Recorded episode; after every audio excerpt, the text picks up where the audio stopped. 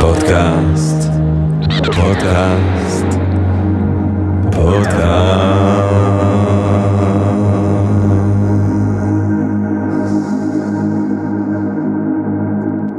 טוב, אה, ברוכות וברוכים הבאים, גבירותיי ורבותיי, לפודקאסט של Think and Drink Different, פודקאסט למי שאוהב לחשוב ולשתות. אני ג'רמי פוגל ואנחנו רוצים קודם כל להודות לסמסונג נקסט תל אביב, קרן השקעות בתוכנה בשלבים מוקדמים שמאפשרת לנו להקליט את הפודקאסט מהמשחק שלה בשרונה כחלק מתוכנית התמיכה בקהילת החדשנות והיזמות הישראלית.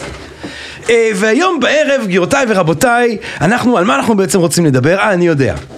אוריקה! אוריקה! אה, מה זה אוריקה בעצם? אה, אוריקה היא הצעקה שארכימדס אה, צרח לו כשהוא רץ בעירום ברחובות לאחר שבא לו רעיון גאוני. בעצם הייתה בעיה לדעת מהו הנפח של הכתר של ירו, המלך מסירקיוז, ואנחנו לא יכולים לדעת אם דפקו אותו והכתר היא באמת עם זהב או לא עם זהב, ואיך אתה יכול בכלל אז בלי הכלים שיש לנו היום לחשב את הנפח, בעיה מדעית, כן, מהו הנפח של איזשהו אובייקט, אה, אה, והוא יושב, אומרים לפי האגדה, באמבטיה שלו, ופתאום הוא קולט שלפי המים שיוצאים מהאמבטיה, הוא יכול לדעת את הנפח של האובייקט שאתה מכניס למים, ועל כן אורקה. האורקה הזה מסמל, אם תרצו, את, ה, את הדבר המדהים הזה של מדען, אה, שיש לו פתאום איזה הברקה, איזה רגע של הברקה, איזה תובנה. והתובנה הזאת יכולה להיות מהפכנית, התובנה הזאת יכולה אה, להיות הבסיס שעליה אה, דורות של אנשים יבנו מגדלים של ידע ומגדלים של חקירה. אה, מצד שני, אנחנו חיים היום בתקופה שספק אם המדע עדיין מתקדם עם סוג כזה של קריאות של אוריקה. אה, אני בטוח שיש מדענים שרצים ברחובות בעירום, אבל במסיבות אה, מאוד אחרות אה, מאשר הנסיבות של ארכימדס. אה, השאלה היא מה המדע, אה, איך המדע מתפתח היום, אה, כאשר אנחנו חיים בעידן של אה, חשיבה קולקטיבית, של שיתופי פעולה, אה, של תקציבי עתק שמעודדים פרויקטים ענקיים, אה, האם עדיין יש את האוריקה הזה, אה, האם אי פעם הייתה באמת אה, מדע שמתבססת על הגאונות של אינדיבידואלים, או אה, אה, תמיד המדע בעצם היה תהליך אה, קולקטיבי, גם אם הוא פשוט, אה, זה קרה באופן פחות מובהק אה, שזה קורה בו היום. בעצם אנחנו רוצים להבין איך המאגיה הזאת של המדע אה, מתרחשת, אה, מהו מדען, אה, מהי עבודה מדעית, אה, איך מחקר מדעי בעצם מתרחש, אה, וכדי אה, לדבר על הנושא הזה, בעצם לא היינו יכולים לזכות לאורח אה, יותר מדויק ויותר נכון, כי אנחנו בעצם קודם כל, יש לומר, מארחים פה בן אדם שהיה שם. מה זאת אומרת היה שם? שעמד בראש הקבוצה שגילה את חלקיק הבוזון היגס, גבירותיי ורבותיי, החלקיק האלוהי. זאת אומרת, אנחנו מדברים פה עם בן אדם שעמד בראש צוות שהוביל לאחד מרגעי האורקה הגדולים של המדע אה, במאה ה-21 ואפשר לומר לרגע שהוא רגע היסטורי בכל ההיסטוריה של המדע. אנחנו מדברים עם איש היסטורי, אנחנו אומרים עם אילם גרוס, המיק ג'אגר של המדע הישראלי. אילם גרוס הוא פיזיקאי ישראלי, פרופסור מן המניין במחלקה לפיזיקת החלקיקים במכון ויצמן למדע ברחובות. כאמור, עמד בראש הקבוצה שגילתה את החלקיק האלוהי ואני אחזור על זה עוד פעם, עמד בראש הקבוצה שגילתה את החלקיק האלוהי ואני אומר את זה די, עוד פעם. לא, כי זה הדבר הכי קרוב שאני. אבל זה הדבר הכי קרוב די, ש... זה זה פודקאסט מדעי, זה לא סטנדאפ, די. תראה, א', זה גם די, וגם. בחוזה, לא צריך אותי פה איך שאתה מדבר, תמשיך. לא, אבל אני אומר לך כזה דבר. אני הולך הביתה. אתה יודע מה אני תמיד אומר, אילם? אם אתה רוצה שאני לא אריף עליך שבחים, אז? אל תגלה את החלקיק האלוהי, תעשה משהו אחר, תעשן ג'וינט. יש לך? אחרי השידור, אילם, בוא נהיה ממוקדים, כי אנחנו רוצים איתך בעצם להבין אה, אה, מה, מה זה האורקה הזה, איך מדע עובד, אה, איך מדע אה, מתפתח, איך מגיע גילוי אה, מדעי אה, לעולם. עכשיו אני מפנה מיד כבר את המאזינות והמאזינים לפרק הראשון המרתק שעשינו עם אילם על מהו היקום, אה, שבו אתה מתאר אה, חלק מהתובנות המרהיבות שיש למדע להציע לגבי היקום, ואתה גם נכנס שם אה, יחסית לפחתים. על הרגע הזה של גילוי אה, אה, אה, הבוזון היגס, אה, אבל אנחנו ממקדים את השיחה שלנו היום אה, סביב באמת הסוגיה הספציפית בוא הזאת. נתחיל ברקע הזה, יש את זה לכל מדען גם היום, זה לא משנה, גם אם אתה עובד בקבוצה. אז ישר לווריד צוואר. יש- יש את אילם. הנקודה, יש את כן. הנקודה שמה זה מדע, מה זה מחקר מדעי? אתה בחושך, אוקיי? אתה יודע מה הבעיה, לפעמים גם את זה אתה לא יודע בדיוק. אתה אפילו לא יודע לפעמים לנסח בדיוק את הבעיה, אתה רק מרגיש שאתה מנסה להבין משהו. אבל נניח שאתה יודע את הבעיה, אבל אתה בחושך, כי אתה לא יודע איך לפתור אותה, אז אתה מנסה, אתה יודע, כמו שאתה מקבל תרגיל מתמטיקה, מנסה לפתור אותו בכל מיני שיטות. ולאט לאט מסתמן משהו ומתחיל לעלות אדרנלין כזה, אתה לא ישן כל הלילה, זה קיים גם היום, ואתה, ואתה רץ באמצע הלילה למעבדה, גם זה קרה לי, או שרצתי למשרד במכון ויצמן, זו הייתה תקופה שעוד לא היו מחשבים ביתיים כמו היום וזה.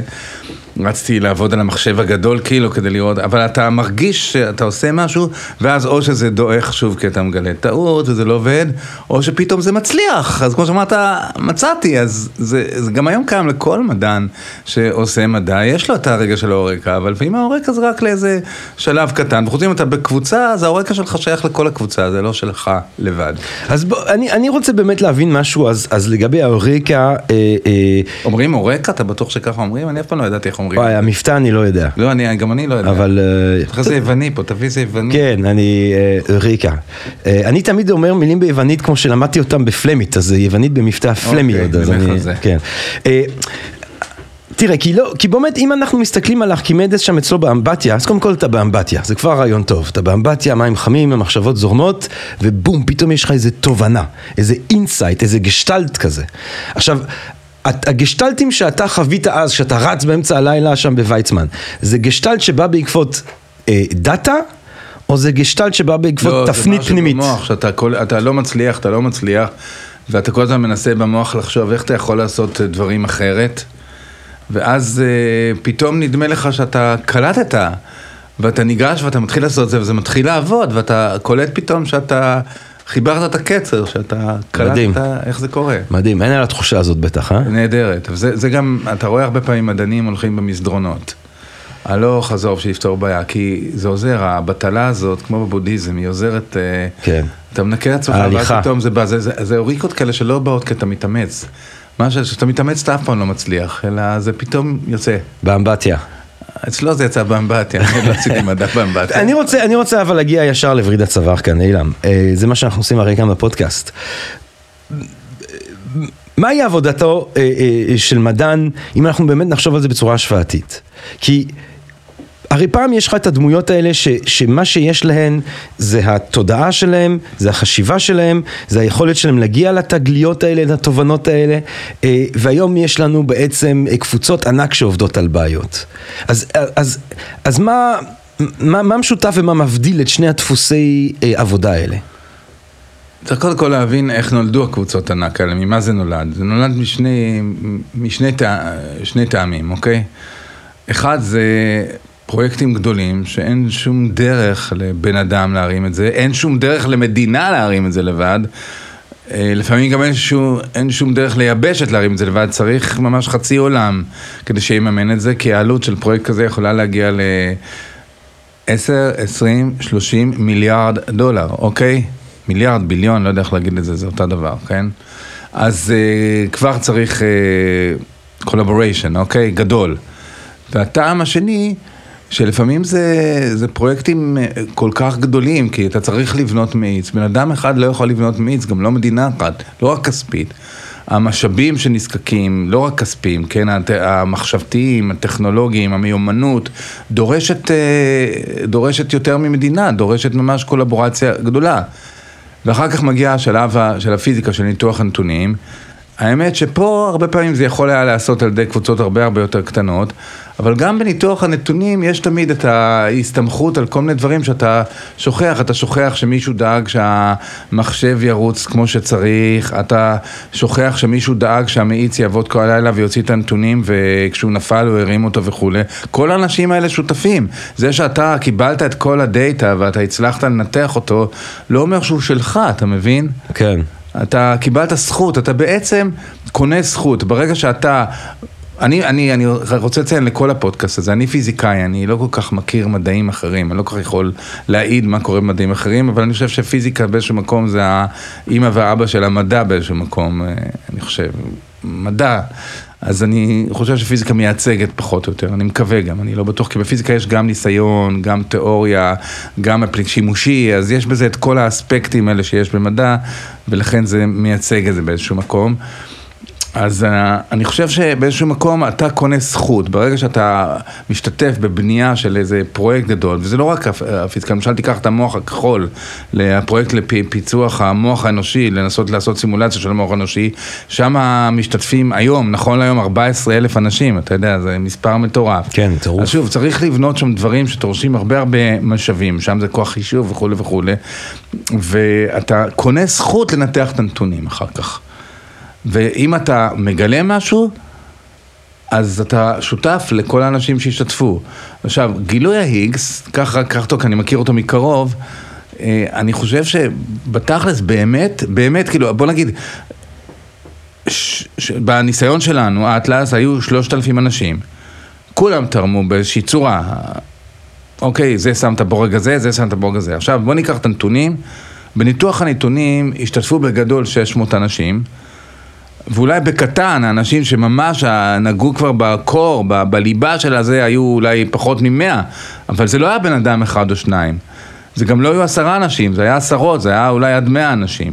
אבל, אבל תזכור, שאותם מאה אנשים הסתמכו על זה שאנשים אחרים דאגו שיהיה להם את הדאטה, שתהיה קליברציה נכונה של הדאטה, שהנתונים יהיו מה שנקרא validated, validated, שבאמת הם נותנים דברים נכונים, ושכל הדטקטורים יעבדו כמו שצריך וזה, אז, אז איך אתה יכול לה, להגיד שהם הם לא שותפים? שותפים. זה לא איזה מפעל, זה, זה מדע. עכשיו, אז, אז מה שמעניין בעצם זה לחשוב, האם יש עוד מקום היום לאינדיבידואל הגאון שבא עם איזה פרדייים שיפט, או שאתה חושב שהפיזיקה היא מעכשיו ואילך באמת משחק לא, של לא, קבוצות פה ענק? אתה צריך, שוב, אמרתי, אתה צריך להבדיל ב, בין פיזיקה אה, ניסיונית לפיזיקה תיאורטית. תיאורטית, כן. כן. בפיזיקה התיאורטית בפירוש יש מקום למאמצים אינדיבידואליים. ובפיזיקה הניסיונית יש ניסיונות קטנים, שיש מקום לאנש, לקבוצות קטנות. אני לא חושב שזה כבר אנשים אינדיבידואליים. זה קבוצות קטנות, וקבוצה קטנה זה קבוצה פחות מה... זה קבוצה של סדר גודל של עשרה עד עשרים אנשים, זה קבוצה קטנה. בפיזיקה- אוקיי? נ- ניסיונית. ניסיונית, כן. אבל יש... זאת אומרת, זה פיזיקה שפועלת לפי בפיזיקה- ניסויים שאנחנו מנסים לא, לקיים. תראה, פיזיקה תיאורטית, אנשים מנסים להבין את העולם, היא קודם כל מונעת, בכלל, פיז... אני מדבר על מדע בסיסי, לא על כן. מדע שימושי, אוקיי? אוקיי. אתה רוצה לדבר גם על מדע שימושי, אחר כך על מדע שימושי יותר קרוב להנדסה. אבל בואו באמת נדבר על פיזיקה. אה, אה, אה, לא, אבל גם בפיזיקה, יש פיזיקה שימושית ויש פיזיקה בסיסית. בואו נדבר על מדע בסיסי, אוקיי? מדע בסיסי זה מדע שמונע על ידי סקרנות, אוקיי? זה מתחיל שמה. אז יש אנשים ששואלים שאלה, שאתה תשאל, מה, מה זה בכלל אכפת לי אם יש עוד איזשהו חלקיק באטום? איך זה בכלל יעזור לי? זה לא מעניין, זה מסקרן. זה מסקרן להבין מאין באנו, לאן אנחנו הולכים, איך אנחנו עובדים, איך זה עובד. זה מסקרן, זה סיבה מספקת לחקור. אני גם מאמין שבלי זה היינו היום עוד בימי הביניים ופחות מזה, אם לא היה הסקרנות הזאת. בסופו של דבר הסקרנות גם עושה את הדברים שמהם אנחנו בונים את הטלוויזיות, כן? בסופו כן, של דבר, כן, או, או כן. מעיפים טילים לירח או לאן שזה לא יהיה. כן. זה התחיל מהסקרנות. עכשיו, המדע הבסיסי עסוק בשאלות האלה, היקומיות נקרא לזה, כן, אוקיי? כן. ואז יש את האנשים שבונים מודלים, מודלים בחשיבה שלהם, זה בדרך כלל שיתופי פעולה של בן אדם אחד עד ארבעה, חמישה, שישה, גם זה קורה, אוקיי? גג עשרה, לא, אני לא, לא ראיתי, ראיתי כבר חמישה, ארבעה וכולי. אנשים בונים מודלים וכולי. עכשיו צריך לבדוק אם זה נכון. המודל יכול להיות מאוד מאוד יפה, וכמו שפיינמן אמר לנו פעם, אה, זה לא משנה כמה המודל יפה, אם הוא לא מגובה בתוצאות ניסיוניות, אז או שהוא פילוסופיה, אם אני לא יכול לבדוק אותו, כמו ה strings היום, תורת המיתרים שזה סוג של פילוסופיה, כי אין שום דרך לבדוק זה את השערה. או השערה מדעית זה שהיא השערה כרגע מדעית לא שאתה לא יכול ניתנת- לבדוק אותה, כרגע, כן. אז אני לא יכול להגיד אם זה נכון או לא נכון. כן. או שאם הניסיון לא תומך בזה, זה פשוט לא נכון, ולא משנה כמה זה יפה, המודל. לא כן. משנה כמה הוא יפה. כן. לא משנה כמה יפה. אז התיאורטיקנים יכולים עוד לעבוד כאינדיבידואלים. אבל בניסיון, בעיקר בשטח שלנו של אנרגיות גבוהות וכולי, מאוד קשה לעשות את זה. בקוונטים יש עדיין מעבדות קטנות, יש קבוצות למשל, אה, ש... של מעט אנשים, בוא נגיד, נגדיר את זה עד עשר, משהו כזה בקוונטים, אבל באסטרופיזיקה, גילוי גלים גרביטציוניים, זה היה 1,500 אנשים, לראות החור השחור זה כבר היה כל הטלסקופים בעולם ביחד, כן, שזה גם כן כן. דבר מדהים. זאת אומרת, אנשים- פיזיקה אמפירית. פיזיקה ניסוי- ניסיונית, היא היום ניסיונית זה תומך המדע, זה משהו שבא להפריך או לאשר את את ההשערה ה- המדעית. את- את ההשערה, וההשערות האלה יכולות להיות עכשיו, מפותחות. הפיזיקאים, הניס- בגלל שהיום הניסיון והתיאוריה כל כך עובדים יד ביד, אתה רואה הרבה תיאורטיקנים שהופכים להיות ניסיונאים, אתה רואה הרבה ניסיונאים שפתאום כותבים מאמרים תיאורטיים, יש את הערבוב כזה בין, יש את התחום האפור. גם בתוך השטח עצמו יש את התיאורטיקנים הגבוהים שמעניין אותם מתמטיקה ובכלל אין קשר למציאות, יש את הפנומנולוגים שיותר אה, מתעסקים בפנומנות, רוצים להבין בכל זאת, לבדוק מודלים שנוגעים במציאות, ויש את הניסיונאים, יש את הניסיונאים שהם אה, הולכים ומציעים, אתה יודע, גם לבנות פרויקט, מה אתה חושב? אני, אני מחר חושב שיש לי רעיון, צריך לבנות מאיץ, מאיפה אני אעשה את זה? איך אני אתחיל את זה? כן. אז אתה צריך להרגיש, אתה צריך לשכנע חברים, אתה צריך להשיג אה, כן. תמיכה. להפעיל מערכות אחר ענק בסופו של דבר. מערכות ענק, אחר כך אתה כותב הצעות מחקר, כן. אתה מתחיל לקבל גרנטים, אתה צריך, לה- בהתחלה גרנט קטן כדי להוכיח בכלל היתכנות. עשית גרנט קטן, אז אתה, אתה מנסה לגייס כסף לדבר הגדול. ויש היום מקורות מימון, יש היום מקורות מימון, גם מקורות מימון ארציים, גם מקורות כמו בארץ, ה... Israel Science Foundation, או בארצות הברית ה-NSF, Natural Science Foundation, או ה-DP, Department of Particle Physics, או Fire-Energy, או למשל בעולם זה ה-ERC, ה-European Research Committee, שנותן כספים עצומים, יכול להגיע למיליארדים בפרויקטים שהם אה, מעניין. חובקי עולם. יש מאיפה להשיג כסף, אז אם יש אנחנו נסתכל יש למשל- גם תחרות פסיכית. על, ברור, על הסרט. אז קודם כל תרשה לי לבקש אה, לשאול אה, מתובל רוזנבסר מ-Think and Drink שיושב איתנו כאן, האם שמת את התה שלי בספל עם הקפה שלך בעצם? לא. למה יש לזה טעם של קפה קיר? מה זה הדבר הזה? מה, ואת לא- זה אתה משדר גם? לא, לא, זה כן, לא, שאנשים ידעו את היחס שאני זוכה לו כאן, אה, בפודקאסט. לא, אבל אני, רוצה לשאול ככה, אם אנחנו נשים, נדגים בעצם את מה שאתה, תודה תובל על אבל אם אנחנו נשים את מה שאמרת על הסיפור הזה של החבר שלך, כן, ההישג המדהים הזה של החלקיק האלוהי, הבוזון היגס. יש בעצם את הרעיון התיאורטי.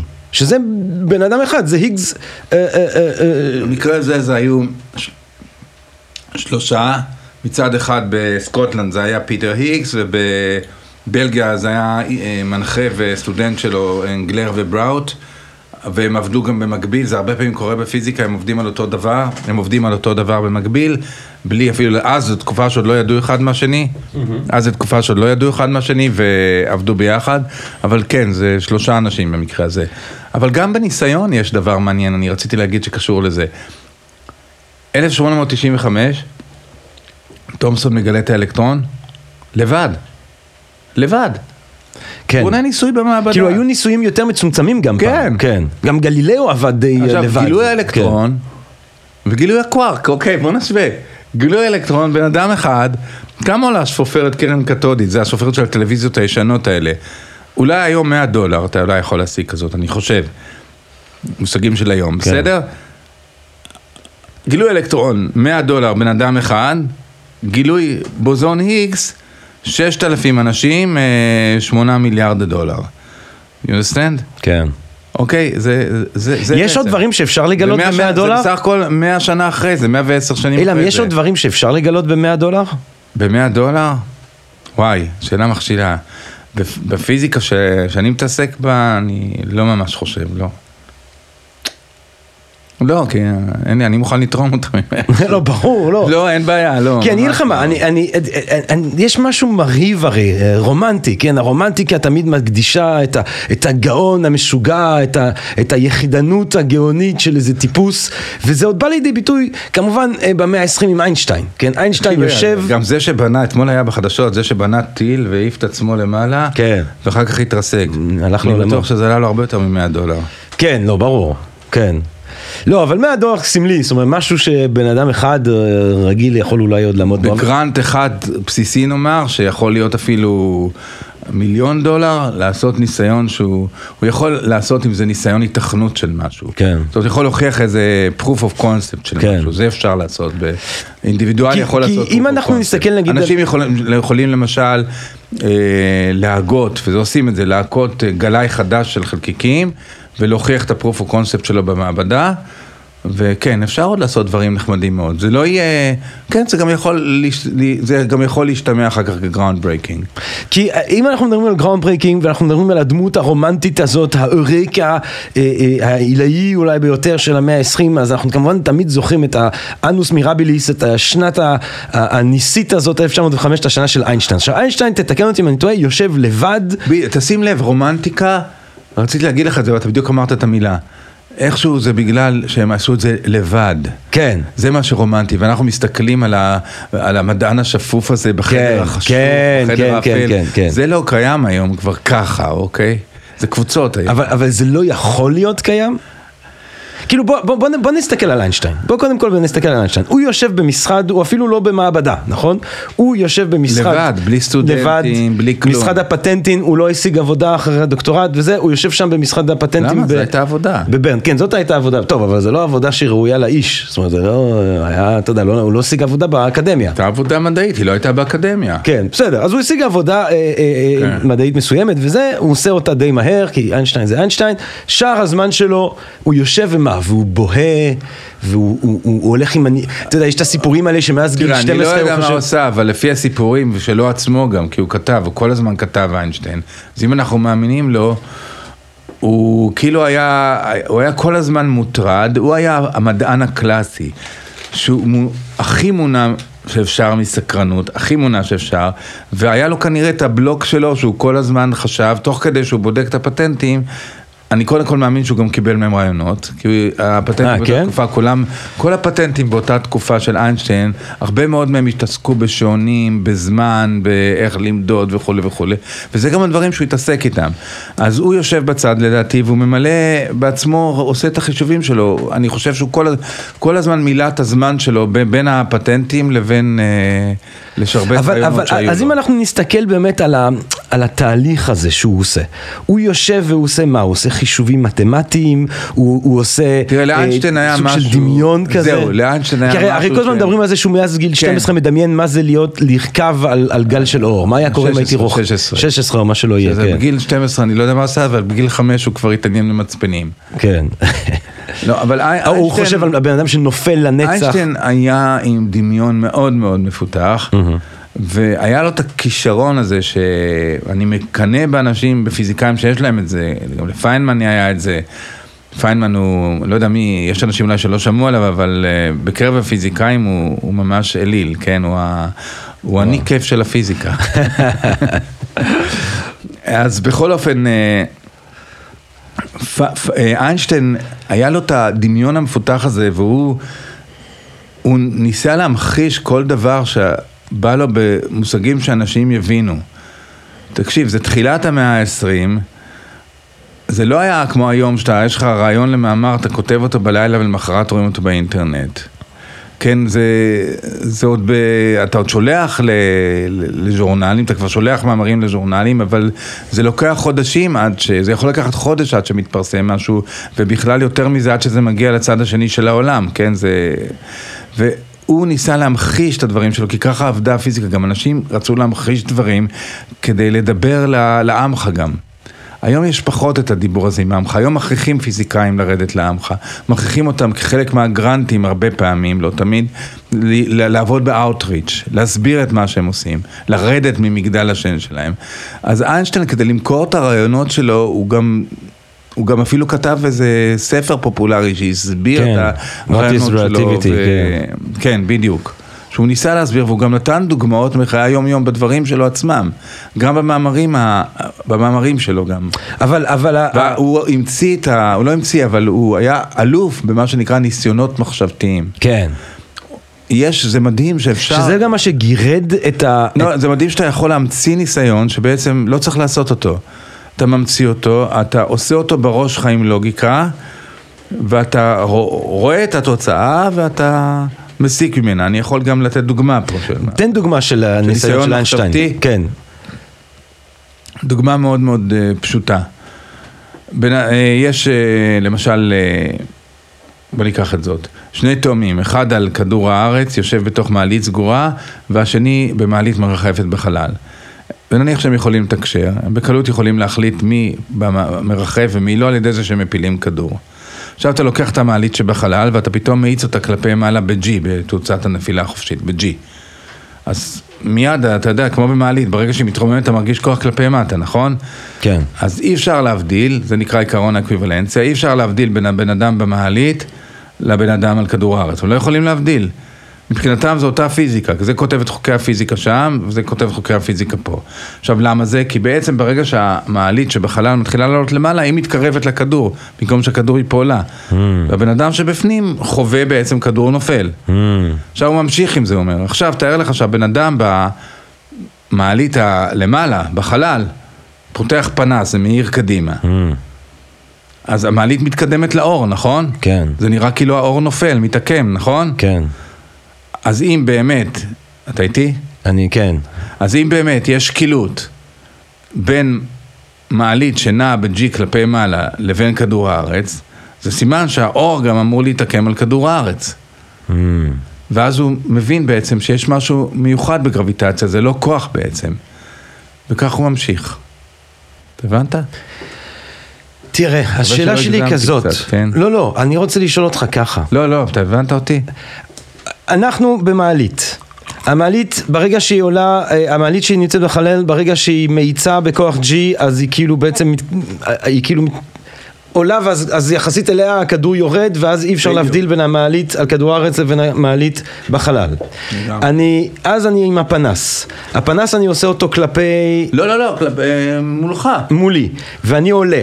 אבל הפנס זה פוטונים. נכון, נכון, אז הוא יורה פוטונים כמו כדורים קטנים. כן. והמעלית עולה. כן. אז המעלית מתקרבת, הרצפה, הרצפה של המעלית מתקרבת לפוטונים. הבנתי. אז זה נראה כאילו האור נופל. ואור לא אמור ליפול בגלל שלפוטונים אין אה, משקל, אז לכן הם נכון, לא אין אמורים... להם מסה, לפי ניוטון. כן. אין להם מסה ולכן הם לא אמורים אה, בעצם ליפול. נכון. לפי ניוטון, אם כן. הגרביטציה היא כוח. הבנתי. ולכן הוא מגלה שבעצם, אה, אם עיקרון השקילות נכון, אז גרביטציה זה לא משהו שמושך כוח. מסה, זה, זה- אה, אחר כך בסוף זה זה- כמובן התעמקות, מרחב זמן עקום. עקום, התעמקות ב- במרחב זמן. אבל מה לא ש... אה, עיקום. עיקום של עיקום, מרחב עיקום. זמן, כן. מה שאני רוצה אבל להבין זה הת- ההבנה שלו, למשל התודעה, המחשבה הזאת, פעם שעברה הסברת לי את העניין הזה עם, ה, אה, עם הכדור, אה, אם יש לך כדור של טון וכדור של הכי, דבר הכי קטן, המסה הכי קטנה שאפשר לדמיין, הם ייפלו אה, באותה, זה מביא אותנו לגלילאו. לאותה מהירות. ואז אתה אומר, גלילאו אבל- שהיה אבל אבי, פוטון, אבי, הגלילאו שהיה אבי המדע המודרני, למה? כי עד גלילאו לא התעסקו בניסיון, לא עניין, זה, if it's common sense זה נכון. כן, if it makes אריסטו, sense, if it's כן. common sense זה נכון. גופים כבדים, it makes sense שיפלו יותר מהר, אז זה נכון, אף אחד לא טרח לבדוק. גלילאו מכניס את הניסיון לתמונה, גם עם האבנים למשל שדיברנו עם פיזה, שהוא מפיל אבן כבדה ואבן קלה מפיזה ומדגים שהם מגיעים ביחד, וגם עם, הש... עם המהפכות שהוא עשה באסטרונומיה, שהוא שכלל את הטלסקופ, וראה פתאום שהירח הוא לא אלוהי. הירח הוא לא גוף מושלם, הוא כמו כדור הארץ, יש לו הרים ומכתשים בגובה של עשרות קילומטרים וכולי. אז אם הירח הוא לא מושלם, אז הוא בעצם, זה מכה גדולה. לכנסייה, קודם כל, תחשוב. כן. ששלטה אז גם במדע באיזשהו מקום. כן. והוא שינה את פני המדע לכן, ומאז אה, גלילאו, העיקרון של פיינמן עובד. אם זה לא נכון בניסיון, זה פשוט לא נכון. אז, ואז איינשטיין מוסיף לזה עוד נדבך, כי הוא אומר, אם יש לך את הכדור הכי הכי הכי קטן שאפשר רק לדמיין, עם המסה הכי פיצית שאפשר לדמיין, הוא ייפול באותו מהירות של כדור של טון, אבל פוטון שאין לו מסה, הוא גם. כאילו אמור לא ליפול, שזה לפי מוזר. ניוטון, לפי ניוטון, כי לא פועל עליו כוח. ואז מסתבר שזה כן. אז זה סימן שזה לא כוח, נופל? שהנפילה היא לא תוצאה של כוח. עכשיו, המחשבות האלה, לאיינשטיין יש אותם ממש בשפה הזאת, או יש לו אותם בשפה המתמטית? תראה, איך איינשטיין חווה את זה, זה לא ברור, אבל ברור שהיה לו איזה דמיון אסוציאטיבי. זה ברור. קודם כל, הסיפור שלו עם גרביטציה, שעכשיו סיפרתי קצת עליו, זה בעצם ההישג הכי גדול שלו. כי הישגים אחרים שלו, גם אחרים כבר דיברו עליהם. זה בא משום מקום.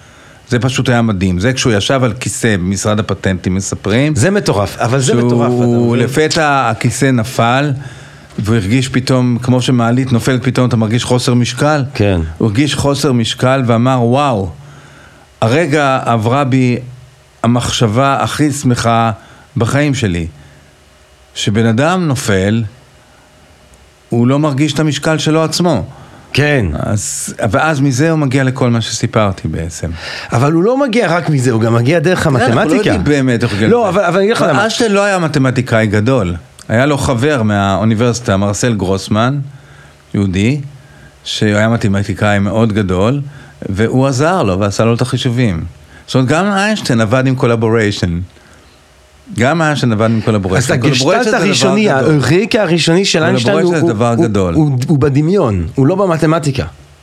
אה, איינשטיין, בוודאי, איינשטיין היה פיזיקאי, הוא לא היה? מתמטיקאי. איינשטיין ראה את הכל בדמיון שלו, הוא הרגיש את הדברים. אז למה. לא יכול להיות שהיום אנשים שהם לא אה, פיזיקאים, שלא מבינים אה, אה, בהכרח מתמטיקה, למה שלהם לא יהיה להם רגעי איינשטיין כאלה, איזושהי תובנה מטורפת שיש בה כדי לשנות את הפרדיגמה?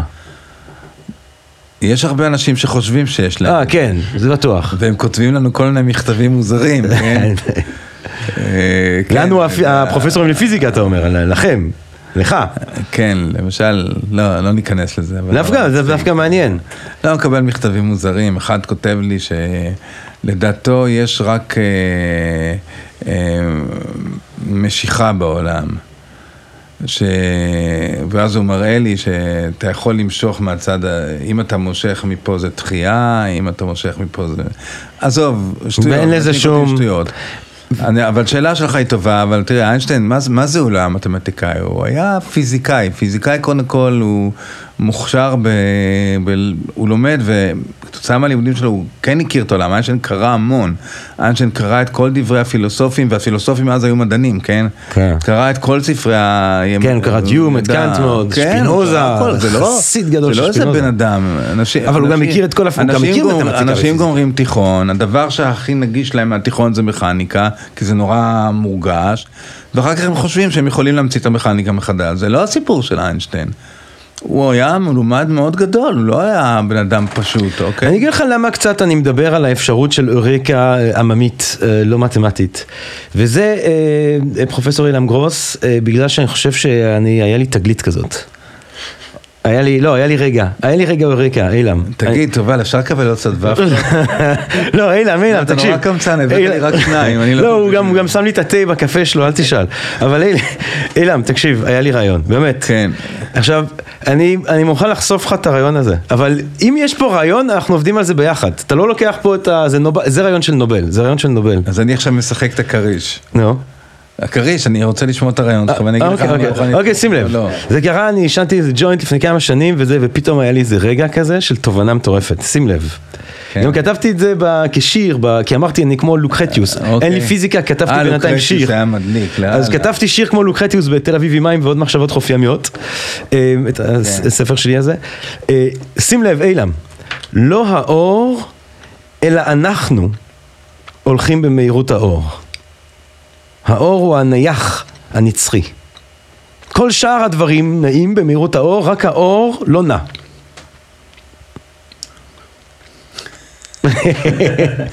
לא, לא, רק שנייה. כי הרי כל הקטע של המהירות האור זה שהמהירות האור אמורה להיות אבסולוטית, נכון? זה כאילו, תורת היחסות זה תורת האבסולוטיות של מהירות האור. כן. נו, אז למה היא אבסולוטית? כי היא אפס, היא לא נעה, כל שאר הדברים נעים. אתה יודע, לפעמים דברים כל כך אבסורדים, שאתה לא יודע אפילו איך, מאיפה להתחיל. תקשיב, כן? אבל לא, תראה, לא, לא, תהיה כריש.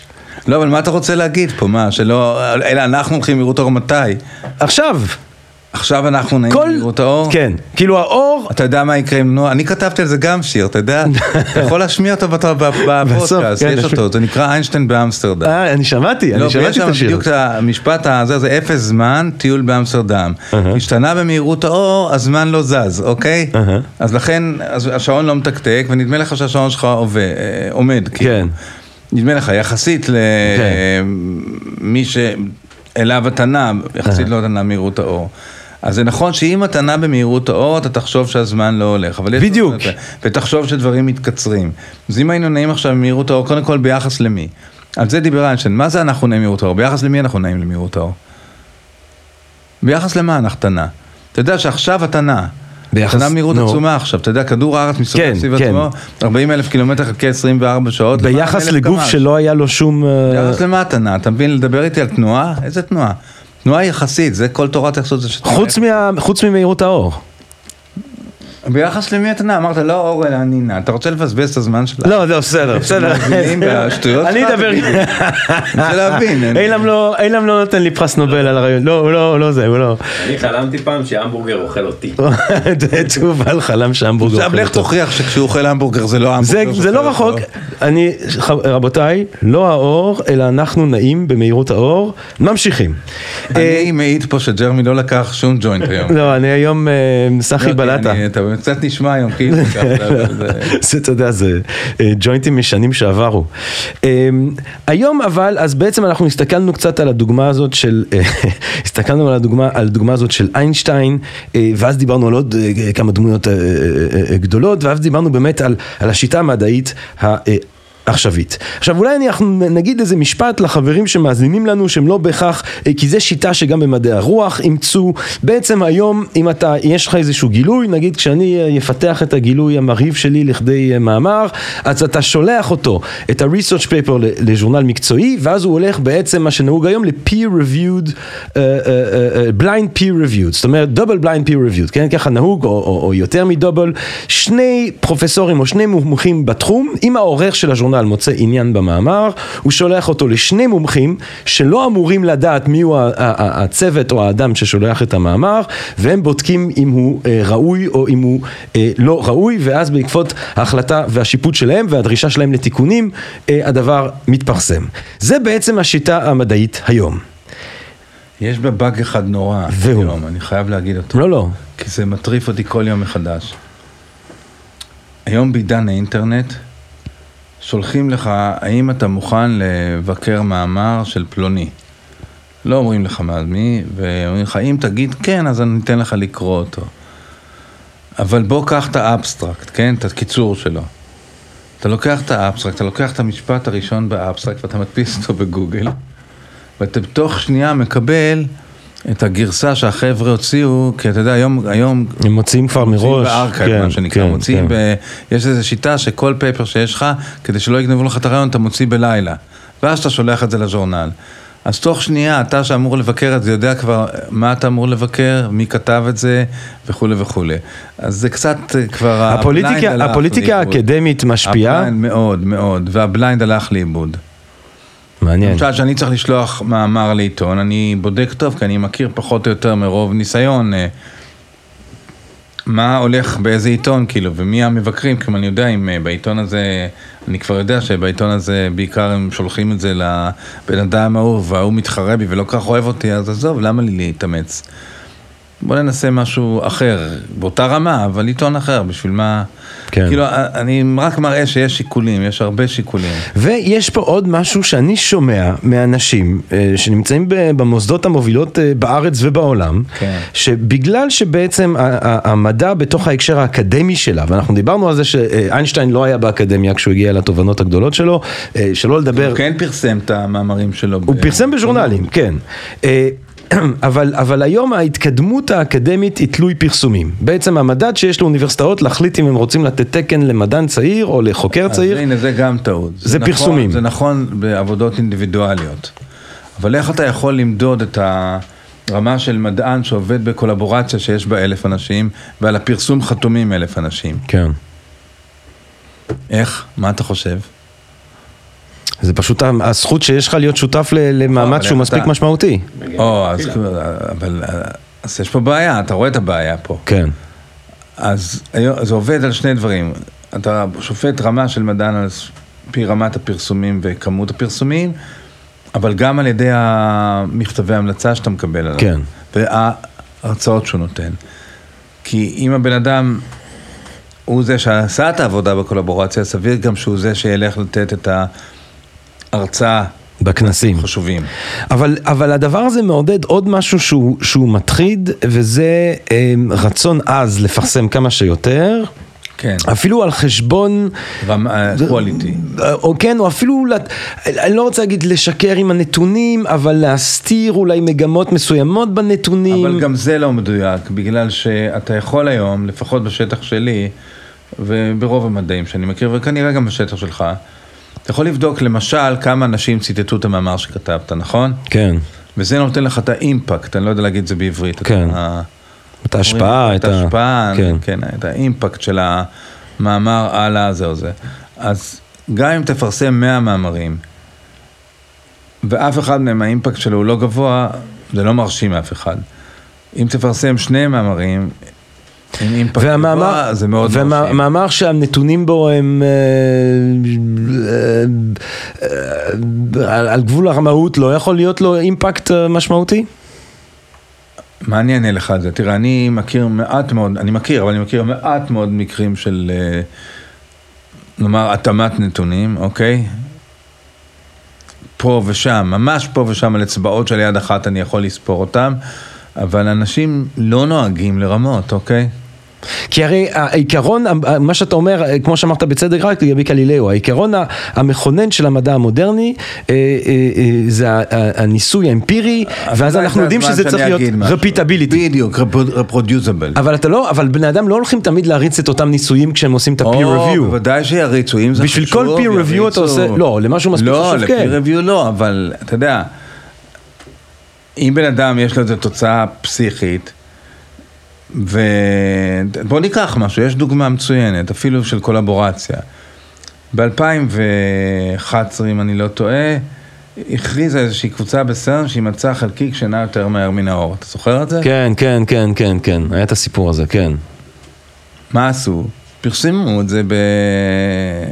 באיזה מאמר, זה עבר peer review. ועבר, עבר גם עבר, אחר כך הסתבר שזה היה תקלה טכנית. Mm. הסתבר שהייתה תקלה טכנית, אחר כך באחד ממכשירי המדידה. הייתה תקלה טכנית וזה מה שגרם לזה. אבל זה בדיוק המקרה, אתה יודע, אף אחד לא רימה פה, אבל הם חשבו שזו תוצאה אמיתית, אז הם פרסמו אותה. זה עבר. מעניין. ואנשים לא נוהגים לרמות. הנחת העבודה היא שלא מרמים. Mm. למרות שיש פה, אתה יודע, יש פה אינטרסים ברורים של, של, של, של להתקדם, של אה, אינטרסים כלכליים אפילו. אתה אומר זה לא, זה, זה לא, זה לא, זה לא באמת חותר לא מתחת בפיזיקה, לאמות לא המידה. מכיר את זה, אוקיי, בפיזיקה אני לא מכיר רמאויות, לא מכיר. אוקיי. אה, עכשיו, אה, אה, אני רוצה אה, לשאול אותך לגבי העידן הזה שבו אנחנו נמצאים, של חשיבה אה, קולקטיבית, קולקטיבית. של עבודה קולקטיבית. The Collective Genius. מה, מה, איזה, איך אתה רואה את זה אל מול, אל, אל מול דמות, אל מול איינשטיין, אל מול זה, איך, איך זה פועל? איך, איך, מה זה בוא אני האוריקה אגיד לך הקולקטיבית? משהו שיפתיע אותך. בוא אני אגיד לך משהו שאני חושב שיפתיע אותך. יש המון בעיות היום במדע, לא פתירות עדיין, אנחנו לא יודעים את התשובות שלהן. שאלות שאנחנו לא יודעים להסביר אותן, אתן לך דוגמה, אחת מהן היא ה... איך תורת הקוונטים אה, הולכת ביחד עם הגרביטציה, כל הדברים האלה. למשל, תורת המתרים באה לסיוע של זה וכולי. יש הרבה מדענים גדולים שחושבים שצריך עכשיו איזה איינשטיין חדש, אחד, דמות אינדיבידואל אחד, שיהיה לו איזה סוג של הערה והוא יראה איך לעשות סדר בכל מה שאנחנו לא מבינים. Hmm, זה לא קולקטיב שיעשה, זה חוזר למה שאמרתי לך קודם, שאני מאמין שבפיזיקה פיזיקה תיאורטית, אנחנו כן מחכים עוד כן. לעילוי שיהיה כן. לו איזה... אנחנו, אוריקה יש- מומנט. יש חוסר היום באיזה איינשטיין. אה, טוב, תמיד, תמיד, אבל... לא, יש חוסר באיזה דמות, אה, כבר חשבו שיש מישהו, יש מישהו בשם, אה, יש גאון אחד מטורף בתורת המתרים בשם אד וויטן, ובאמת היו לו כמה הישגים ממש מדהימים, אבל הוא... זה לא עשה את זה עדיין. עד זאת אומרת. נגיד האתגר הגדול שהמדע אה, העדכני עומד, או אחד מהאתגרים הגדולים, זה איך להושיב אה, את תורתו של איינשטיין עם אה, מכניקת הקוונטים. את הגרביטציה של איינשטיין תוכנית קוונטים. ו- וזה אתה אומר, למשל. והקושייה הזאת, אה, מה שנראה לך שיפתור את זה, זה איזשהו, איזשהו רגע כזה אוריקה, איזה איינשטיין שנופל מהכיסא. יש פתרונות חלקיים, סטיבן הוקינג עבד על זה הרבה, אבל אה, איך מחברים את הכל ביחד, איך לוקחים את כל הכוחות שאנחנו מכירים היום ומוסיפים לזה את הגרביטציה, אנחנו לא ממש עוד יודעים. יש את הכוחות היום, כוח חשמלי, האלקטרומגנטי, הכוח הרדיואקטיבי נאמר, אה, הכוח הגרעיני החזק, ואיך מחברים את זה לגרביטציה, לא ברור עוד. כי אלה כוחות שעובדים במרחקים קטנים, וגרביטציה זה כוח שעובד במרחקים גדולים. מה קורה לגרביטציה שאנחנו נכנסים למרחקים מאוד מאוד קטנים? זה דברים שהם לא ברורים עדיין. אז בוא נבין, בוא אבל נבין... זה סתם דוגמה, כן? לא, לא, ברור שזה סתם לא דוגמה, אבל. אבל כדי, כדי לבסס על דוגמה חיה, איך, על עבודתו של מדען, איך היא העבודה שלך? מה זה העבודה שלך? מה אתה עושה כשאתה מגיע לעבודה שלך? ש, שנוגע למדע, אתה יודע, אני מניח שיש לך, בירוקרטיה. ודברים כאלה על הראש, וזה כמו כולם. קודם כל, העבודה מתחילה כשאתה יוצא מהבית, נכנס לאוטו ונוסע, ל... במקרה שלי, שעה ל... למכון ויצמן. כן. אז כבר אתה, אני לא יכול לשים רדיו, כי זה מפריע לי לחשוב, אני נוסע בשקט. כן, זהו, בוא, לא, הוא מקשיב לפודקאסט של Think and Drink בדרך, אבל... אה, לא, אני לא יכול, כי אז אם אני אקשיב לפודקאסט של טינק, זהו, יש לו מחשבות טובות יותר משלנו, יש להציע. לא אוכל לנצל את הזמן, צריך. לנצל את הזמן. כן, כן. אז אני... ועל מה אתה חושב בדרך? לא, אני חושב מה... אני צריך להיפגש עם הסטודנטים והפרודוקט אוקיי. שלי היום, ועל מה אני צריך לדבר איתם. ומה הבעיות, ואני חושב ומשחזר את הדברים, וחושב אם... יש לי רעיון איך לצאת מזה, או מה הדבר הבא שאפשר לעשות, לאן ללכת. אני בא למשרד, אבל המקרה שלי הוא קצת לא טיפיקלי, כי אני לא תיאורטיקן, ניסיונאי, Mm. אבל בעיקרון, אה, אני יכול לספר לך שלפעמים פשוט העבודה היא לשבת מול הבלוק נייר ולחשוב. Mm. לחשוב, לשרבט ולחכות שיבוא לך הרעיון. Mm. או לכתוב אה, הרצאה.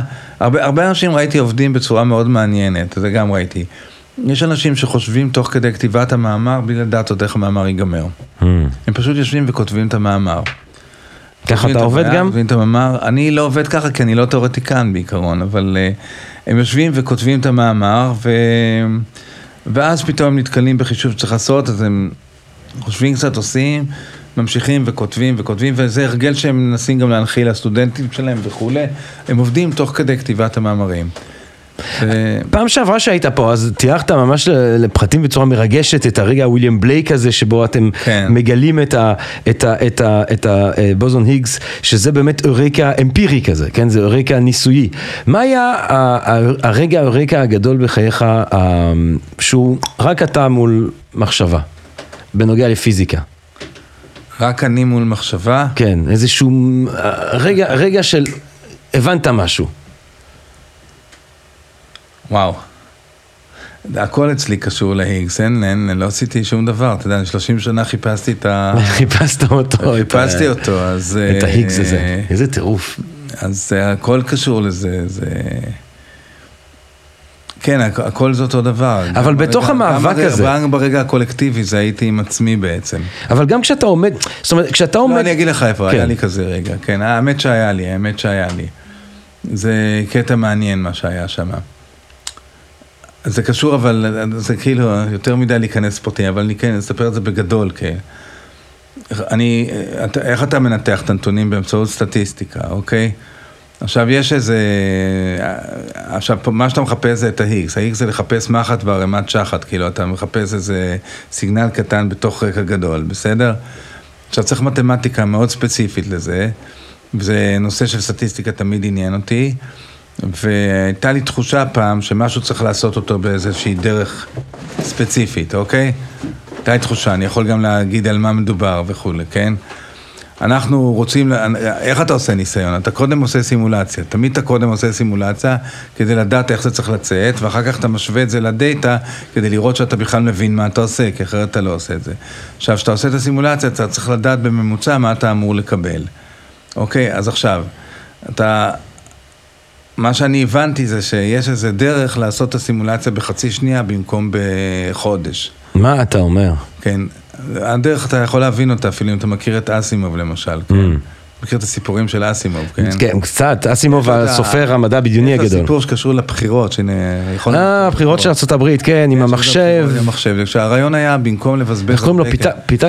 לא, לסי- לסיפור קוראים פרנצ'יז, כן. פרנצ'יז, אני לא זוכר, אני לא יודע בדיוק. כן, לא, יש את השם של התוכנה. זה- פרנצ'יז. אבל אה, פרנצ'יז או משהו כזה. כן. אז הוא מספר שמה שבמקום לבזבז כסף על כל הבחירות, בוא נבחר בתוך האוכלוסייה, מאחר והאח הגדול מכיר את כולם, בוא נבחר את הבן אדם שיש לו את הקרקטריסטיקה, הממוצעים של כל האנשים. שמייצג, כאילו, את רצון. העם. נוסיף אותו מול מחשב ונשים לו כחול לבן כמה, שהוא יחלק 120 מנדטים. כחול לבן כמה, כן. ליכוד כמה. או אולי בשיטה האמריקאית יותר, הרשימה המשותפת קנדי מול כמה. ניקסון, כן. לא, אבל הוא יחלק את המנדטים, כן, כי הוא, כן. כי מאחר והוא יש לו את החשיבה הממוצעת, אז גם ה... אז הוא ייצג את כל הציבור. במקום, ואז גמרנו את הבחירות בחמש דקות. אז אני אמרתי, אז באמת למה צריך להריץ סימולציה של מיליארד מאורעות? אולי אפשר למצוא איזה data set שהוא מייצג, וקראתי לו Asimov data set, אתה יכול למצוא את זה אפילו בוויקיפדיה היום. וזה, ו- וזה היה הרעיון ענק שלי, כאילו, ואז הלכתי והראיתי את זה למישהו שהוא אורים ותומים, איזה בוב קאזינס אחד, הראיתי לו את זה, והוא הסתכל, אמר, תראה, זה נחמד, אבל רק אם תוכיח את זה, זה שווה משהו. ואיך אפשר להוכיח? ואז לקחתי עוד שלושה חבר'ה, סטודנט שלי ועוד שניים שעבדו איתי, ועבדנו שנתיים והצלחנו בסוף להוכיח את זה.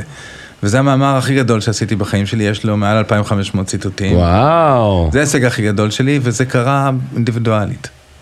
מתי זה קרה? ו... אה, סליחה, הכי חשוב לא אמרתי. וזו הסטטיסטיקה, הכלי הסטטיסטי שהשתמשו בו לגילוי של ה-Higgs, גם בקולבורציה. שלי וגם ב... טירוף. וזה אבל למעשה ההישג. הגדול. זה טירוף מה שאתה אומר עכשיו. ווטאבר. לא, כי אני אגיד לך למה. כי אפשר להגיד, בסדר, אבל זה בא לי, הרעיון בא לי אתה מאסימוב. עמדת, אתה, אתה יודע, רציתי להגיד את הנקודה המרכזית, אה, הרעיון באמת בא לי מההיכרות עם הסיפור של האסימוב. שזה רק מדגיש לכל המדענים הצעירים שמקשיבים לנו, שיש ערך בהשכלה רחבה. או, מאוד, מאוד. יש מאוד. ערך בחשיבה פילוסופית, יש לגמרי. ערך במדע בדיוני, יש ערך לגמרי. בלהקשיב לפודקאסט של Think and Drink. לגמרי, לגמרי. לא הייתי מגיע לזה בלי אסימוב. בואנה, זה מעניין. וזה מעניין כי אני אגיד לך עוד משהו, כי תראה, אתה, אה, ברור שאתה אה, פיזיקאי גדול ואתה מבין בדבר הזה וכולי וכולי, אבל אפשר גם להגיד ברגע שזה שלושת אלפים איש, או זה אלפי אנשים שעובדים אה, בקבוצה הזאת שמגלה את החלקיק הבוזוניקס, אז אתה אומר, בסדר, אז אם הוא, אה, אה, הוא חוטף קורונה, אז נחליף אותו, והוא הבורג הזה אפשר להחליף את הבורג, והבורג הזה אפשר. אבל פה אתה אומר, יש ברגים בתוך המערכת שבאים דווקא עם תובנות. שהם... נכון, אבל גם הם אה, ברי החלפה. אין, אתה יודע, אומרים, בתי הקברות מלאים באנשים שאי אפשר להחליף אותם, שאין להם תחליף. כן, אבל איינשטיין הוא באמת, אתה יודע, אתה לא, בלי איינשטיין לא, ההיסטוריה בלי אחרת. איינשטיין ההיסטוריה הייתה אחרת, אה, לא בהכל, שוב אמרתי. כן, חלק מהדברים כבר חלק היו- מהדברים כבר היו שם באוויר, אבל הגרביטציה הייתה מתעכבת. היינו מגיעים לזה גם כן. אני אומר לך, בעולם אה, מקביל יכול להיות שיש איינשטיינים אחרים שנעלמו, אתה יודע, יכול להיות שהיה היה יכול להיות עוד בעולם- לא, מה שאני אומר זה, זה יכול להיות שבעולם המקביל איינשטיין איננו, אבל יש איינשטיין אחר. אני אומר לך, אילם, שלא האור, אלא אנחנו נעים במהירות האור. מהירות האור היא איטיות, היא הנייח, הנייח הנצחי הבלתי מונע, וכל שאר הדברים נעים. זה רגע של... זה פרסומת של ג'רמי. הספר המדהים שלו, תל אביב עם מים ועוד מחשבות. חוף ימיות. כי לי. יש את הרגעי זה- נהדר. הר- הרגעי... הריח של ספר חדש זה. הר- הרגעי האורקה הם במים, הרבה פעמים, יש לומר. אה, ספר מקסים, הרבה מהספר נכתב, בחוף הים. לא, אבל, כן. אה, אז אני אשאל אותך אולי בצורה הזאת, אם אתה לא מוכן לקבל את התובנה הזאת, כ... אבל אני עוד אכתוב אותה, אתה יודע מה, נמצא לה ניסוי, אני עוד אה, תחכה ותראה. אני עכשיו, אה, יש לי, יהיו לי כמה חודשים, אני אשב על זה, אני אלמד קצת פיזיקה ואני חוזר אליך. אבל אה, מה הם רגעי האורקה ש- שעולם הפיזיקה רגע, עדיין אתה זקוק לו? הזכרת לי משהו עכשיו. נו. דיברנו על אה, כל האנשים שחושבים שיש להם הערות, והם כן, כן, למדו. כן, כן. אז יש איזה אחד, למשל, שגם היום הוא שלח לי אימייל, שמודיע לי שהחלקיק האלוהי זה פיקצ, פיקציה, אה. והנוסחה של איינשטיין אי שווה ל-MC בריבוע היא לא מדויקת ולא נכונה. יש אנשים, והאנשים האלה הם אובססיביים. הם כל יום ימשיכו ויתעקשו על השטויות שלהם ולא יוותרו. כן. אבל אובססיביות זה גם תכונה של מדענים. אבל אני כן רציתי, אני רציתי להגיד משהו. כן. כי בכל זאת עשיתי שיעורי בית וקצת חשבתי לפני שבאתי כן, לפה, אז כן. אני ארגיש רע אחר כך אם... לא, לא, תגיד, תגיד, תגיד. כי יצא לי גם להגיד את זה, ל... היה לי ויכוח מאוד מתוקשר באינטרנט, שכתבתי על טסלה ואדיסון, וטענתי שטסלה היה יותר טיפוס של מדען ואדיסון לא. ואחר כך הרבה, הרבה אנשים מאוד התעצבנו עליי ואמרו שלא נכון, שגם טסלה היה מונע על ידי כסף, מה שאני חושב שלא נכון, וכולי וכולי וכולי. אבל תוך כדי זה אני הבנתי משהו, כי אחר כך קראתי במקרה את קרל סייגן, Mm. לא יודע, פה אנשים מכירים אותו. בטח, אבל- מקר סייגן. ה- קרל סגן אמר פעם משפט מאוד יפה ומאוד נכון. אמר, אחד הדברים שמאפיינים מדענים, מעבר לאובססיביות, זה מה שאני אמרתי, כן? זה שמדען אמיתי, אם אתה תעמוד מול הלוח ותראה לו שהוא טעה, והוא יקלוט את זה, הוא בחצי שנייה יגיד לך תודה, וימשיך לעבוד איתך על הרעיון הנכון. כן. כי הוא מחוסר, הוא, יש לו אגו, אבל הוא יוותר עליו מיידית, כי האמת... יש לו כבוד לאמת. האמת זה כן. הנר לרגליים שלו. כן. ואדיסון, שטסלה בא אליו עם זרם החילופין, הוא בכלל לא הקשיב אז- לו. אז בוא בוא ניתן הוא היה רקע על הסיפור מונע הזה על בין ידי אדיסון הפאקינג לטסלה. כסף שהוא קיבל. כן, אבל זה לא הופך אותו לבן אדם שהוא לא, הוא, הוא עדיין גאון, אדיסון. אדיסון סופר גאון. הוא עדיין? לא מדען לא גדול, אבל באמת יש את ה... משהו פסיכי לגמרי. יש את המתח הזה בין אדיסון, המתח הזה בין אדיסון לטסלה. תן, תן רקע ל- ל- ל- לסיפור הזה. מה, מה, על מה אנחנו מדברים? אדיסון שלק, של, שלט על כל שוק הזרם הישר אה, בארצות הברית, זרם ישר, העירו מנורות עם זרם ישר, עם חלום להעיר את כל ארצות הברית עם זרם ישר. אז זה היה מאוד בעייתי לעשות את זה, היום זה פחות בעייתי, יודעים קצת איך לעשות את זה. טסלה הצעיר מגיע אליו, וטסלה אומר לו, תשמע, יש דרך הרבה יותר יעילה ויותר טובה לעשות את זה באמצעות אה, זרם חילופין. אז אה, אבל כולם ידעו שיש, הבעיה של זרם חילופין היא שאנחנו יודעים איך לעשות מנוע עם זרם ישר, אנחנו לא יודעים איך לעשות מנוע עם זרם חילופין, אבל אז גם טסלה בא ומציע לו איך אפשר לעשות מנוע עם זרם חילופין. אתה יכול אולי בכמה מילים, זרם ישר, זרם חילופין. זרם ישר זה תנועה של אלקטרונים בתיל בכיוון אחד רק. זרם חילופין זה כאילו הם קופצים ימינה שמאלה ימינה שמאלה, אבל אה, מעבירים את האנרגיה על ידי זה, זה לא מפריע להעברת האנרגיה. זו שיטה אחרת, אבל זרם חילופין יש לזה הרבה תכונות שמאוד קל, למשל, אה, להג- אתה רואה, פעם, היום כבר עושים את הכל באדמה, אבל פעם היינו רואים עמודי חשמל ענקיים ברחובות. היה בהם טרנספורמטורים ענקיים כאלה, מה שהם עשו זה הם המירו מתח נמוך למתח מאוד גבוה, ואז אפשר לשלוח את הזרם החילופין לאלפי קילומטרים, בלי לאבד הרבה, ואז להנחית אותו למתח ביתי ולהשתמש בו. זרם ישר, אתה לא יכול... אז, אז, נכון לאז, אתה לא יכול להגביר אותו למתחים גבוהים, אז אם אתה שולח אותו, הוא הולך לאיבוד, וכל קילומטר אתה צריך לשים תחנת כוח אה, מרעננת חדשה. זה לא עובד, ככה אדיסון ניסה להעיר את כל ניו יורק, אוקיי?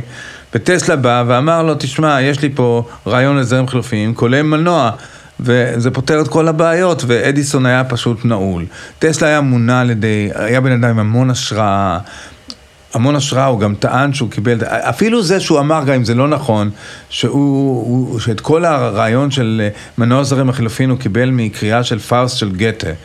למה שאני לא אאמין לו, אם אני קיבלתי את הרעיונות שלי מאסימוב, אתה כן, מבין? כן. הוא אמר שהוא עם פאוסט של גתה, עם בן אדם עם המון השכלה ו... ועם המון אהבה למדע וכולי וכולי. את האהבה הזאת לא ראיתי אצל אדיסון, ראיתי אהבה לכסף, לא אהבה למדע. אז המון אנשים התעצבנו ממה שאני אומר, כי אני פוגע בכבוד כן. האמריקאי אולי, אני מתנצל על זה. אבל, אבל בני אדם הרי, אז בסדר, אז יש לך בני אדם שהסקחנות הזאת היא יותר המ- המניע הטהור שלהם, ויש לך לא, אבל אנשים זה שהם הופך גם... אותו יש למדען, להם זה גם כל מה שאמרתי. כל זאת שטסלה הוא יותר טיפוס של מדען מאדיסון, זה מרגיז אנשים, אבל אני חושב שטסלה היה מדען, אדיסון אבל היה ממציא. אבל- אבל אדיסון היה ממציא, טסלה היה מדען. אבל אה, גם מדענים הם, הם בני אדם, יש להם תשוקות, יש להם רצונות, יש להם רצון שמדענים לאגו, הם לא אדם. רוצים לטעות, הם היה יכולים... פיזיקאי מאוד מפורסם, שאני לא אגיד את שמו פה, כי זה בכל זאת פרטי, אמר לי פעם, מאוד מפורסם, אמר לי פעם, תקשיב, איינשטיין היה אולי גאון בפיזיקה, אבל אנשים כל הזמן מצטטים אמרות של איינשטיין, שהוא אמר פה שם, אבל הוא היה מטומטם שחבל על הזמן, כבן אדם. Mm, אבל אנחנו יודעים למשל שאיינשטיין אה, היה רודף שמאלות, היו לו כן. הרבה חולשות כבן אדם. גם בתוך המשפחה שם, בת דודה הזה, פה... הוא התחתן עם הבת דוד הראשונה שלו, אתה יודע כן. מה זה? כן. טוב, פעם זה היה יותר נהוג. אני יודע, לא משנה, אבל זה לא הנקודה כן, שלי. כן, לא, בסדר, הנקודה כן, שלי, לא, ברור. שהיום איינשטיין היה נחשב למטריד, ללא ספק, כן? אה, טוב, זה אני לא יודע, לא לומר בקלות מה, אולי יכול יכול להיות שהוא היה שרמנטי לו- היום. הייתה לו בעיה עם כל השרמנטיות שלו, לדעתי, ממה הסיפורים שאני שומע עליו. תראה, אבל מה מה הנקודה שלנו בעצם? קצת הידרדרנו. לא, לא, שלנו? הנקודה שלנו היא ש... אה, ה- ה- שמדענים הם בני אדם. כן, ויצר הסקרנות הוא לא, זאת אומרת... אבל יש עוד משהו שרציתי להגיד. השיחה בין טסלה. לאדיסון. לגבי המדענים רציתי כן, להגיד משהו. כן. אם פעם, אם פעם מדען יכול היה לדעת המון, היום אתה, אנשים מתמקצעים ב- במעט, וזה קצת זה, מפריע. זה חשוב, כי, כי, זה כי, כי באמת מפריע. אנחנו אומרים, אומרים על אריסטו שהוא היה בן אדם האחרון שידע את כל מה שהתרבות שלו יודעת נכון, בכל זה- התחומים זה כולם. הנקודה. אפשר היה לדעת את זה בתקופה של אריסטו. היום כמובן שאף אחד לא אבל יכול זה להתחיל מפריע, לחשוב. כי, כי המון פעמים המהפכות נעשות מאנשים שבאים מתחום אחד לתחום אחר, ומביאים איתם את הידע.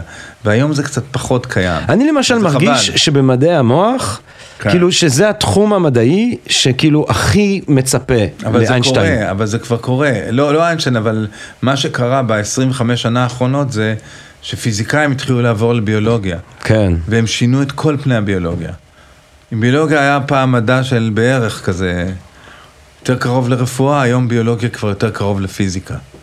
או לפחות ענפים מסוימים של ביולוגיה, וזה עושה מהפכות. ללא תגידי. יש איזה ביצה שאתה אוגר? יש לך איזה רעיון ככה, איזה רקע שאתה יושב עליו בימים האלה? בלי לחשוף. תראה, היום הייתי אצל הספר, אתה רואה, נכון? כן, לא, זה נראה מעולה. זה ספר שאני מכיר אותו כבר מ-2012. אה, ב-2012 הוא בא ואמר לי, אז גילו בדיוק את ההיקס, והוא בא ואמר לי, תגיד, שמעתי... אז גילית כזה." את ההיגס. רגע, תגיד, אני, אתה כזה גאון, ואני לא, אני ממש לא, אבל אתה כזה גאון, יש לי, אני, יש לי איזה משהו שאני מבקש שאולי תמציא אותו. אמרתי לו, מה?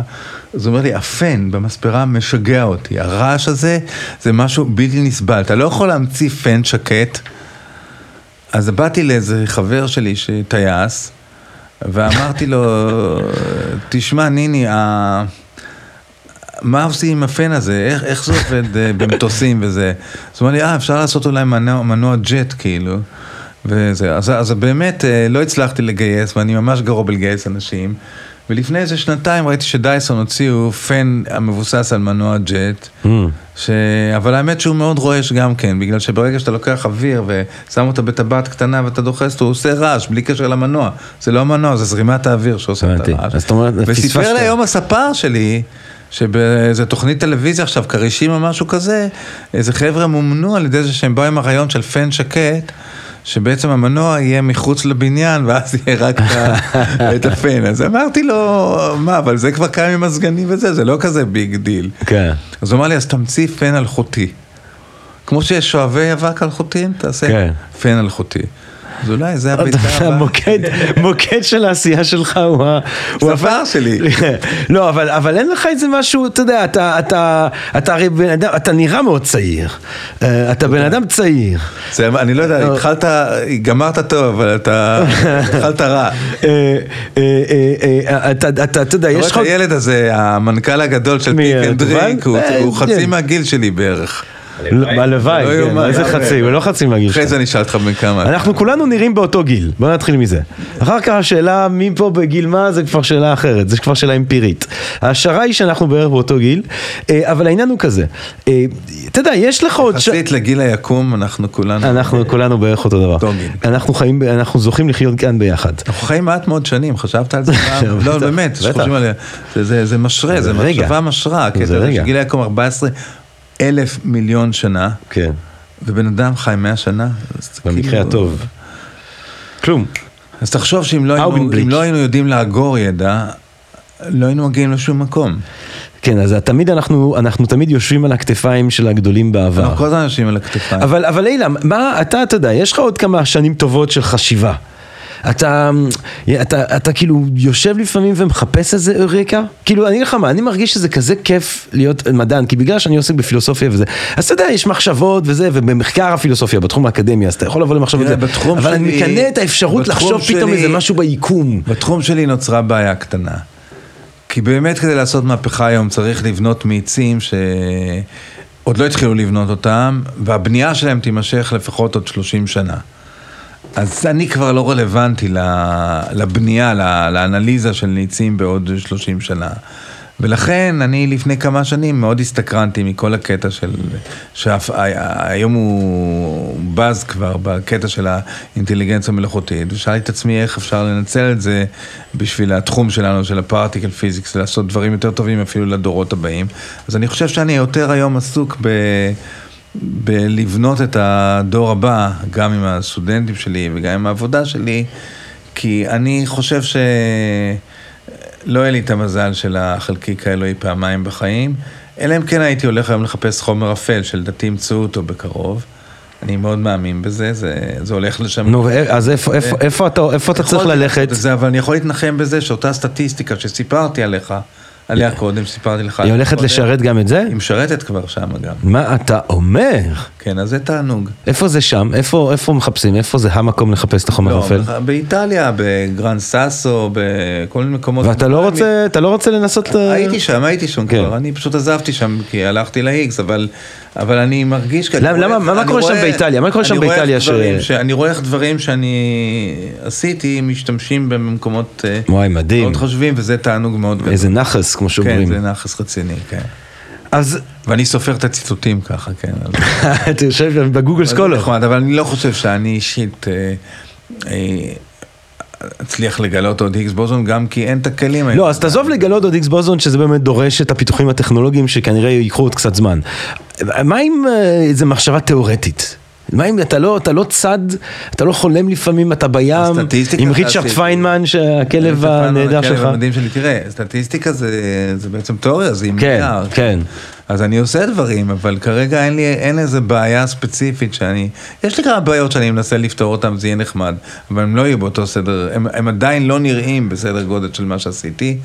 אה, אני חייב להתוודה, להתוודות אומרים, להתוודות, שכל החיים שלי חלמתי שאני אזכה לראות את ההיגס בוזון. כן. וזה קרה פשוט מוקדם מדי.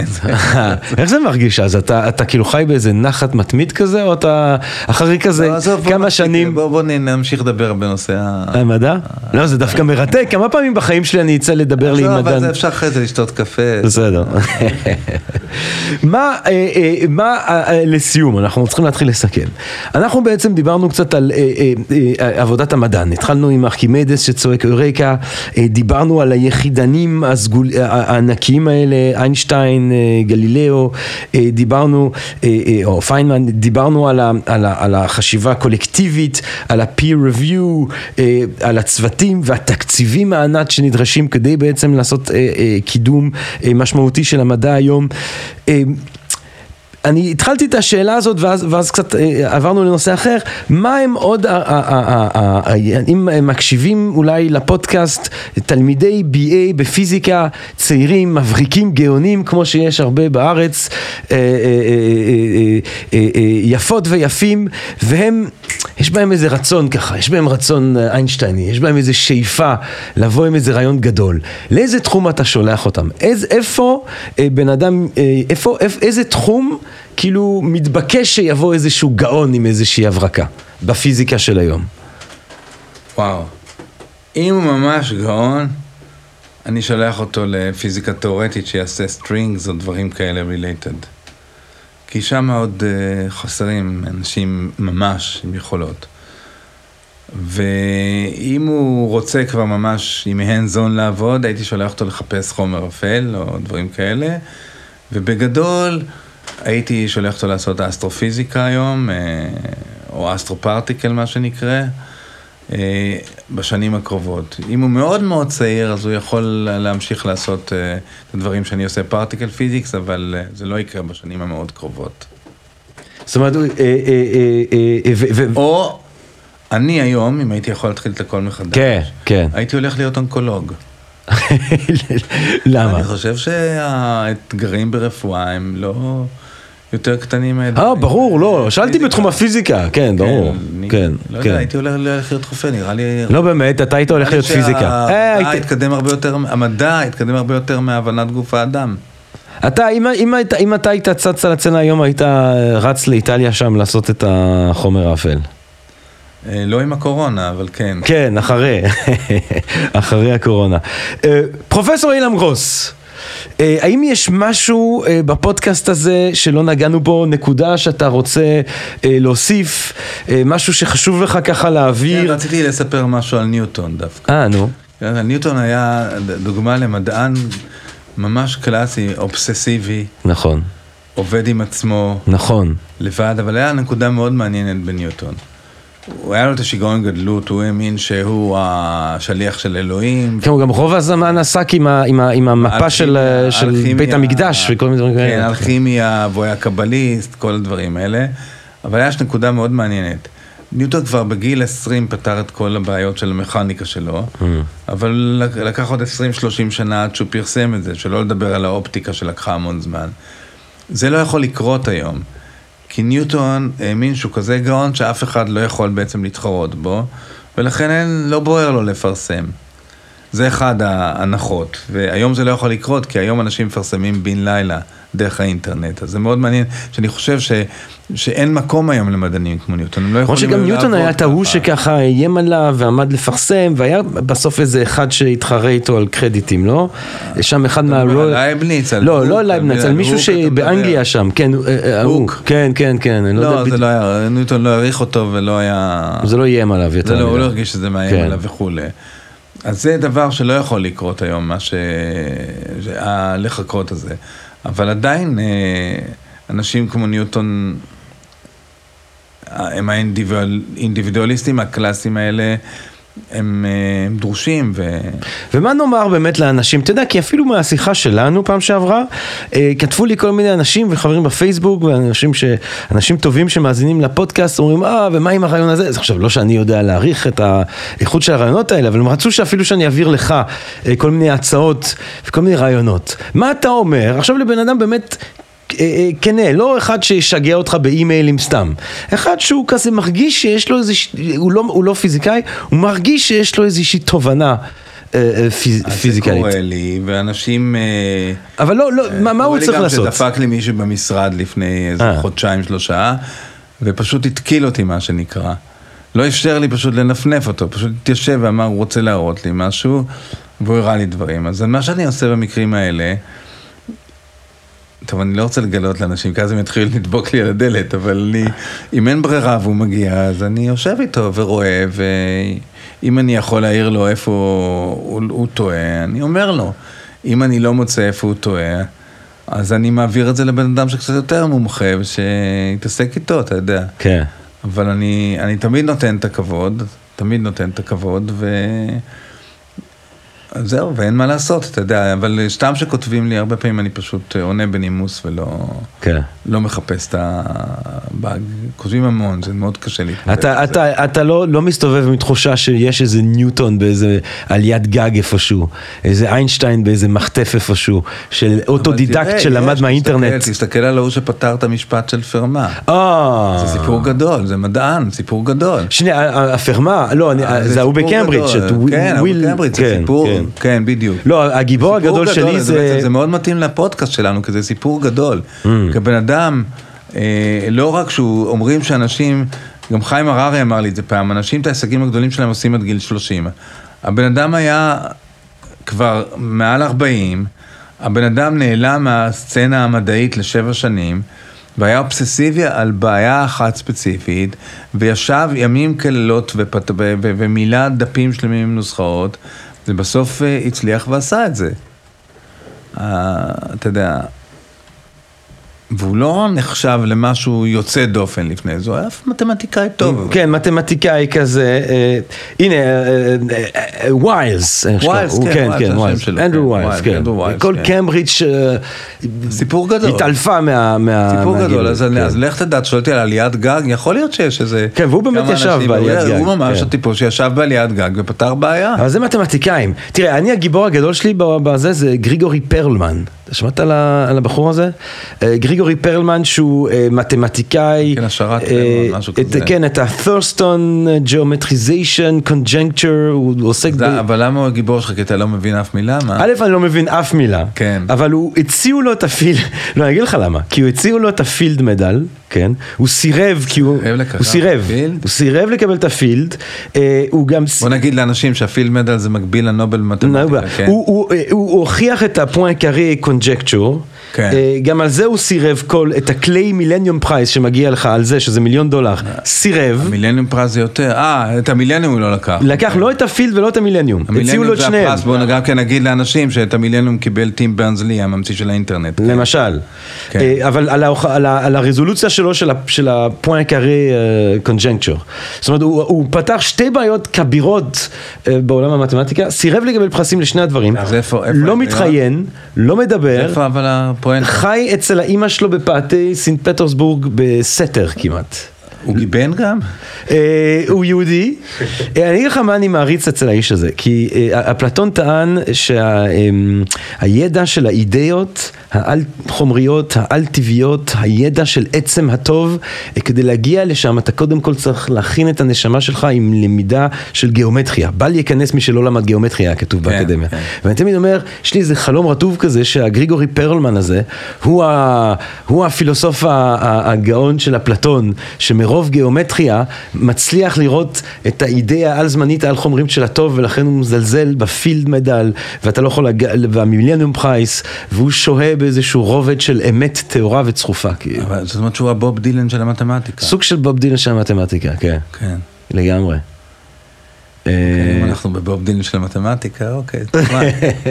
אז המיק ג'אגר של המדע, גבירותיי ורבותיי, פרופסור אילם גרוס, אה, אורקה. תקשיב אילם, אני חושב, אני רואה אותך עוד, אבל תפסיק עם המחמאות האלה. אני רואה אותך, עוד עושה איזה אורקה. אני מרגיש, אני מרגיש אה, שאתם, שאתה לא סיימת עוד את ה... כן, אבל גם לא סיימתי את השיחה איתך, נדמה לי שאנחנו ב-15 לחודש עוד פעם נפגשים. ב-15 למרץ אנחנו, איזה יום מה זה? זה יום רביעי? בבר גיורא, יום ראשון. יום ראשון, ב-15 במרץ למרץ. 2020, ככל שיש אנשים שישמעו את הפודקאסט הזה. עוד שנה, אז בואו. נסדר להם את זה. מה זה עוד שנה? עוד עשר אלף 15 שנה. למרץ 2020 אנחנו... האנושות תיפול ורק הפודקאסט הזה אבל יכול, ישרוד. לא, יכול להיות שבעוד עוד שנה אנחנו כן נעשה את זה עוד פעם, בגלל שאתה תחזור מה... אני כן, אני, יש את הפוסט הזה, אני הולך להקים את הביטלס בהמבורג. אבל עכשיו, על מה נדבר ב-15?